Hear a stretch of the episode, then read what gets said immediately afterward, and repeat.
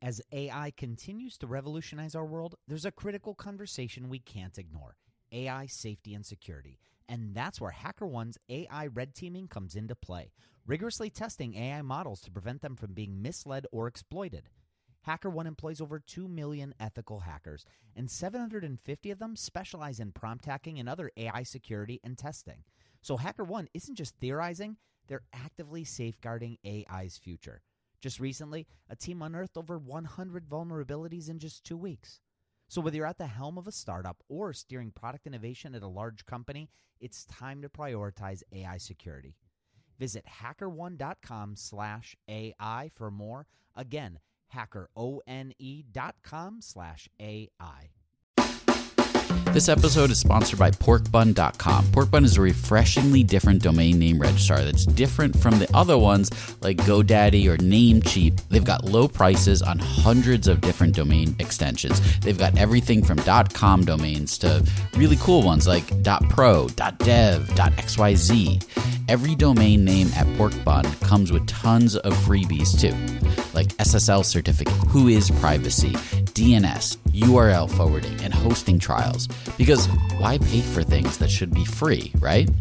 All these incredible features and tools are backed by incredible support, 365 days a year, and more five star reviews on Trustpilot from real customers than anyone else. Look, you can get a dollar off your next domain name from Porkbun and see why they're the best domain name registrar around by using our code. Just go to porkbun.com forward slash rocketshipfm24. That's porkbun, P O R K B U N dot com forward slash rocketshipfm24. You'll save a dollar on your next domain. This episode is brought to you by Gigantic. At Gigantic, you can level up your product skills through live small group cohort based trainings. We're incredibly excited to welcome you to our next cohort of our product strategy training kicking off in January of 2024. This course will take you through the frameworks that product leaders use at companies like eBay, DoorDash, Groupon, Rent the Runway in order to scale their teams. It's taught by Ben Foster, a friend of this podcast, who is the former chief product officer at Whoop. So come join us, go to gigantic.is. That's gigantic.is and save your seat for our January cohort. Your potential is gigantic, and we're here to help you reach it. Go to gigantic.is to reserve your seat today.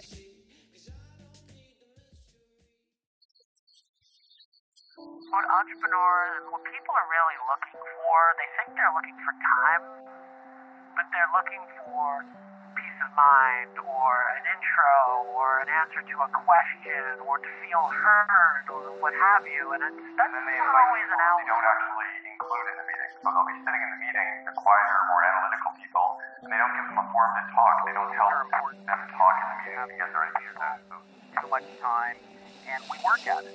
Meetings take practice. Let meetings go off track, you don't have a leader holding people accountable to the time, to the agenda, it's too loose. And time is so precious, not just because we all have so many things to do and family and friends, but it's also because time costs money. Time costs money. Meetings. Can't live with them, can't live without them. So, how do we do them better? Welcome to Rocketship.fm, podcast where we explore startups from funding to growth, from culture to sales, and everything in between. I'm Michael Sacca. I'm Mike Belsito. And I'm Joelle Goldman. Welcome to the fifth and final episode of our productivity series. Today, we're going to be diving into everyone's favorite topics meetings, how to conduct better meetings, and maximize your productivity from it.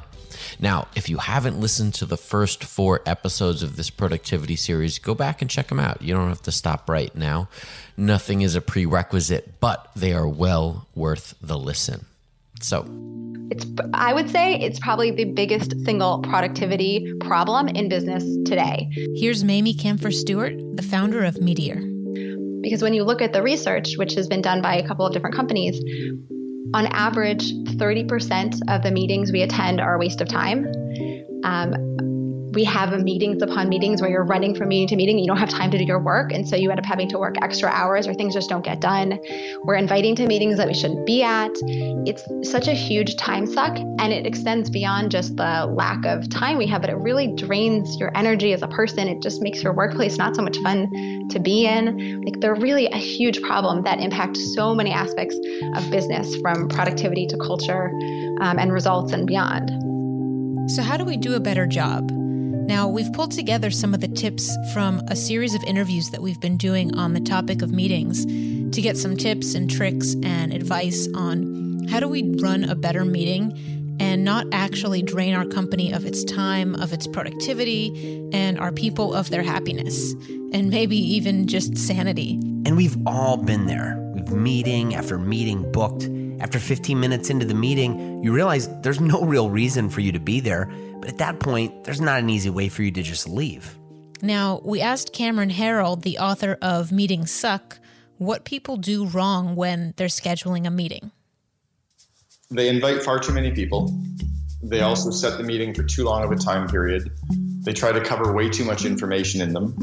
And then they invite people that they don't actually include in the meeting. So they'll be sitting in the meeting, the quieter, more analytical people, and they don't give them a forum to talk. They don't help them talk in the meetings and get their ideas out. So even the way I wrote Meetings Suck, I wrote a third of the book for people on how to participate in meetings.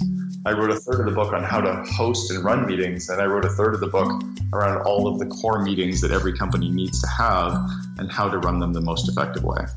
So before we even call a meeting, we have to have a purpose. We have to know why. And there may be a better way to communicate rather than calling a meeting because each meeting has a cost. And so I was talking to Charlie O'Donnell, who is a solo partner at Brooklyn Bridge Venture. So when he's taking a meeting, nothing else is getting done. He walked me through the true cost of a meeting in terms of time and what he does sometimes to prevent taking unproductive meetings. And it's not even just the hour, right? Because five minutes before the guy comes in, I'm picking my head up from my desk, wondering if he's going to come in, and maybe we get in a debate, and the meeting goes ten minutes later, and so it's never just that hour, and then it's it's it's two hours for him, right? Because he's got to travel a half hour out to Brooklyn to come and see me, or you know what have you, and then then he's not going to feel good about his interaction with me, and I want to make sure everybody feels good, and so I'd rather, you know, just respond back, or even go back and forth a couple of times by email, and just say, you know,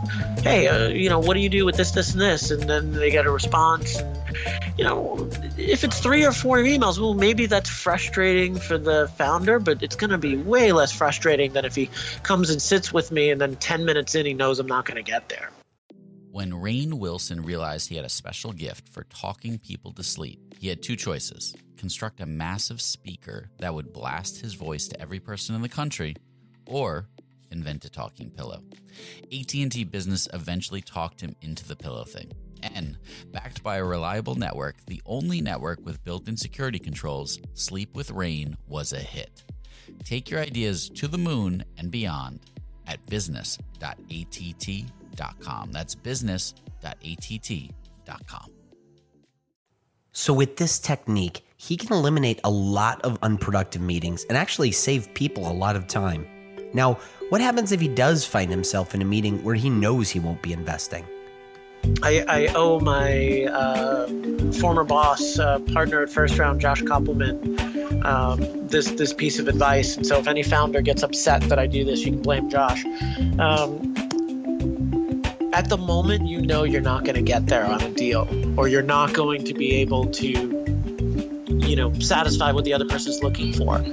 I, I will literally say it, and I'll I'll say, here's why I took this meeting you know, I took this meeting because I am interested in consumer electronics startups, but my experience of investing in companies like Canary and Ringly and goTenna is that it's really important to have a very design focused team and you know after talking with you about your space i'm feeling like that's a missing part of the DNA of your team.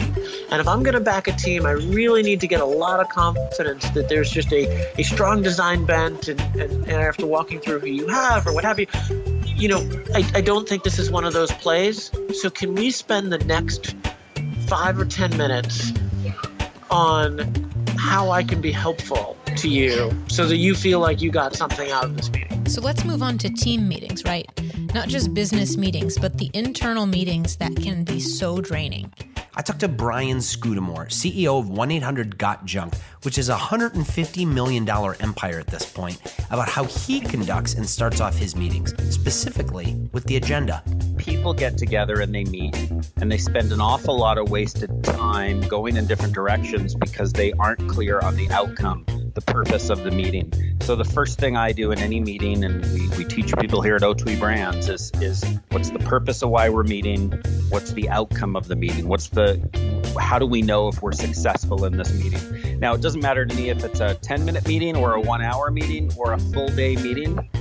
You need a purpose. You need an outcome because it makes meetings so much faster. I'm I'm known in the in the company for having 22 minute meetings because instead of doing a half an hour, sit down and make a precise number. You got to stick to the clock, get done what you need to in a certain time frame, and it, and it gives you a clearer goal and an endpoint. It seems like most meetings will stretch to the time that you give them. If you give it 30 minutes, 60 minutes, two hours, that time gets filled just with idle chit chat or people continuing to talk, not knowing really what they're trying to accomplish. So, to run an effective meeting, you need to have an agenda.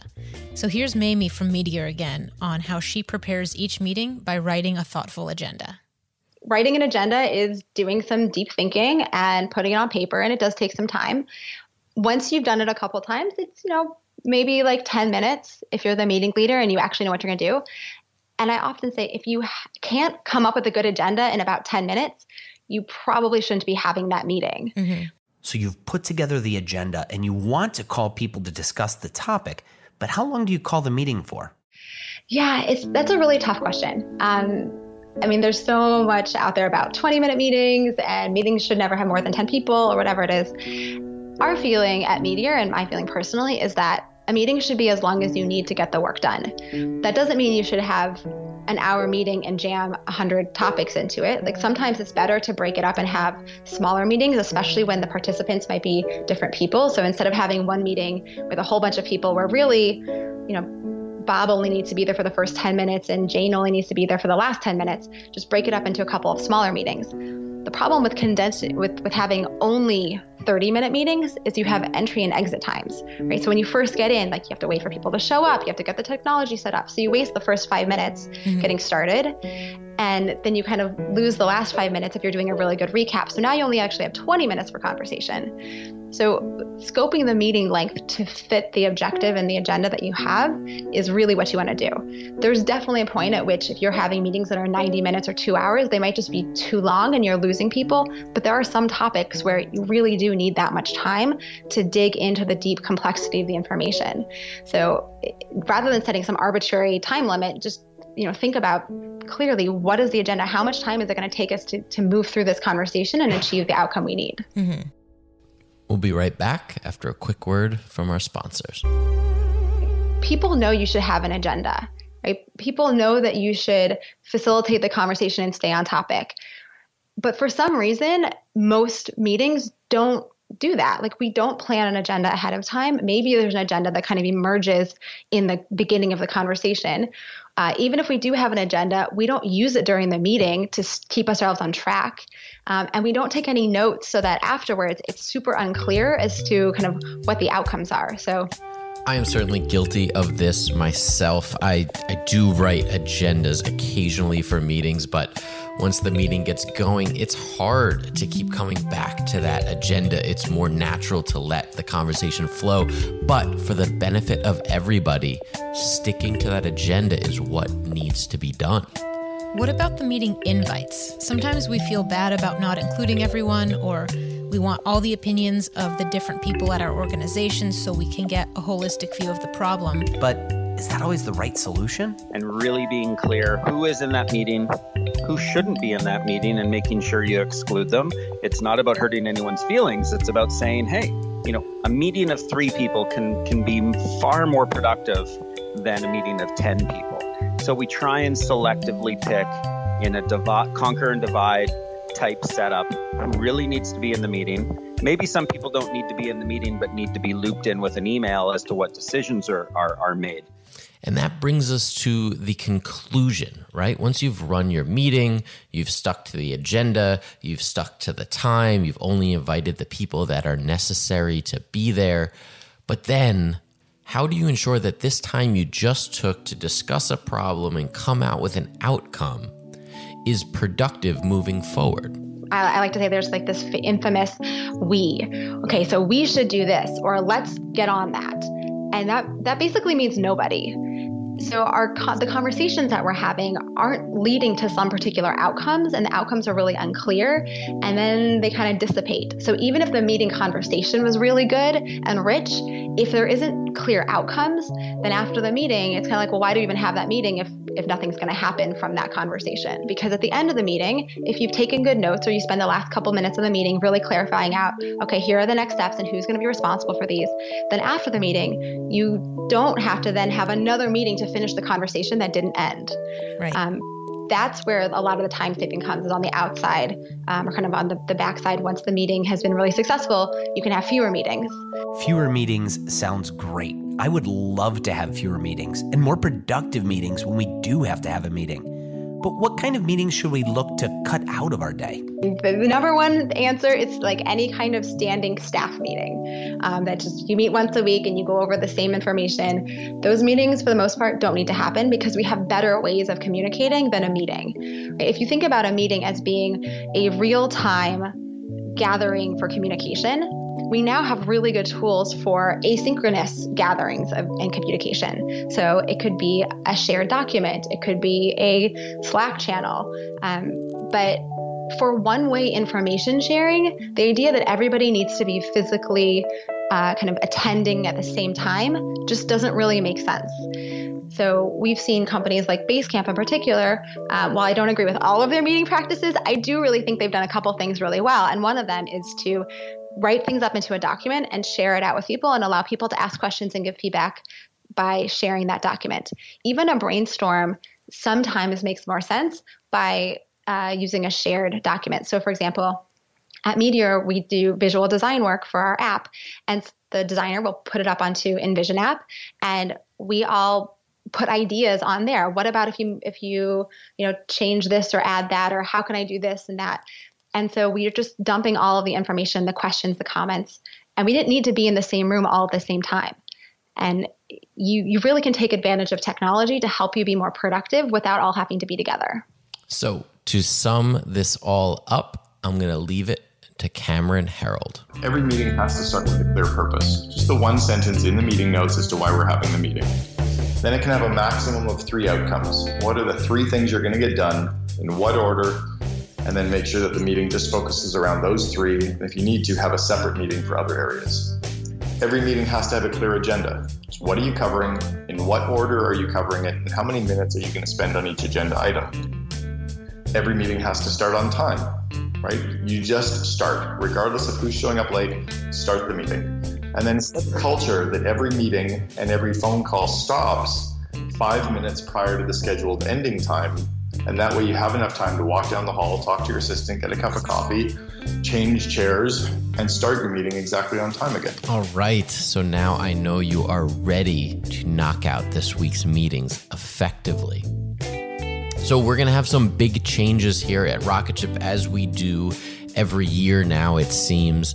But we have an exciting new show we're going to bring you, and we'll have a preview of it soon. So stay tuned. It's still going to be on this feed, but we're going to be taking a slightly different look at startups and the new economy that they're creating. Huge thanks to our sponsor today, Bench. Bench is the easiest way to get your bookkeeping done. Go to bench.co forward slash rocket ship and get 20% off the first six months. That is quite the deal.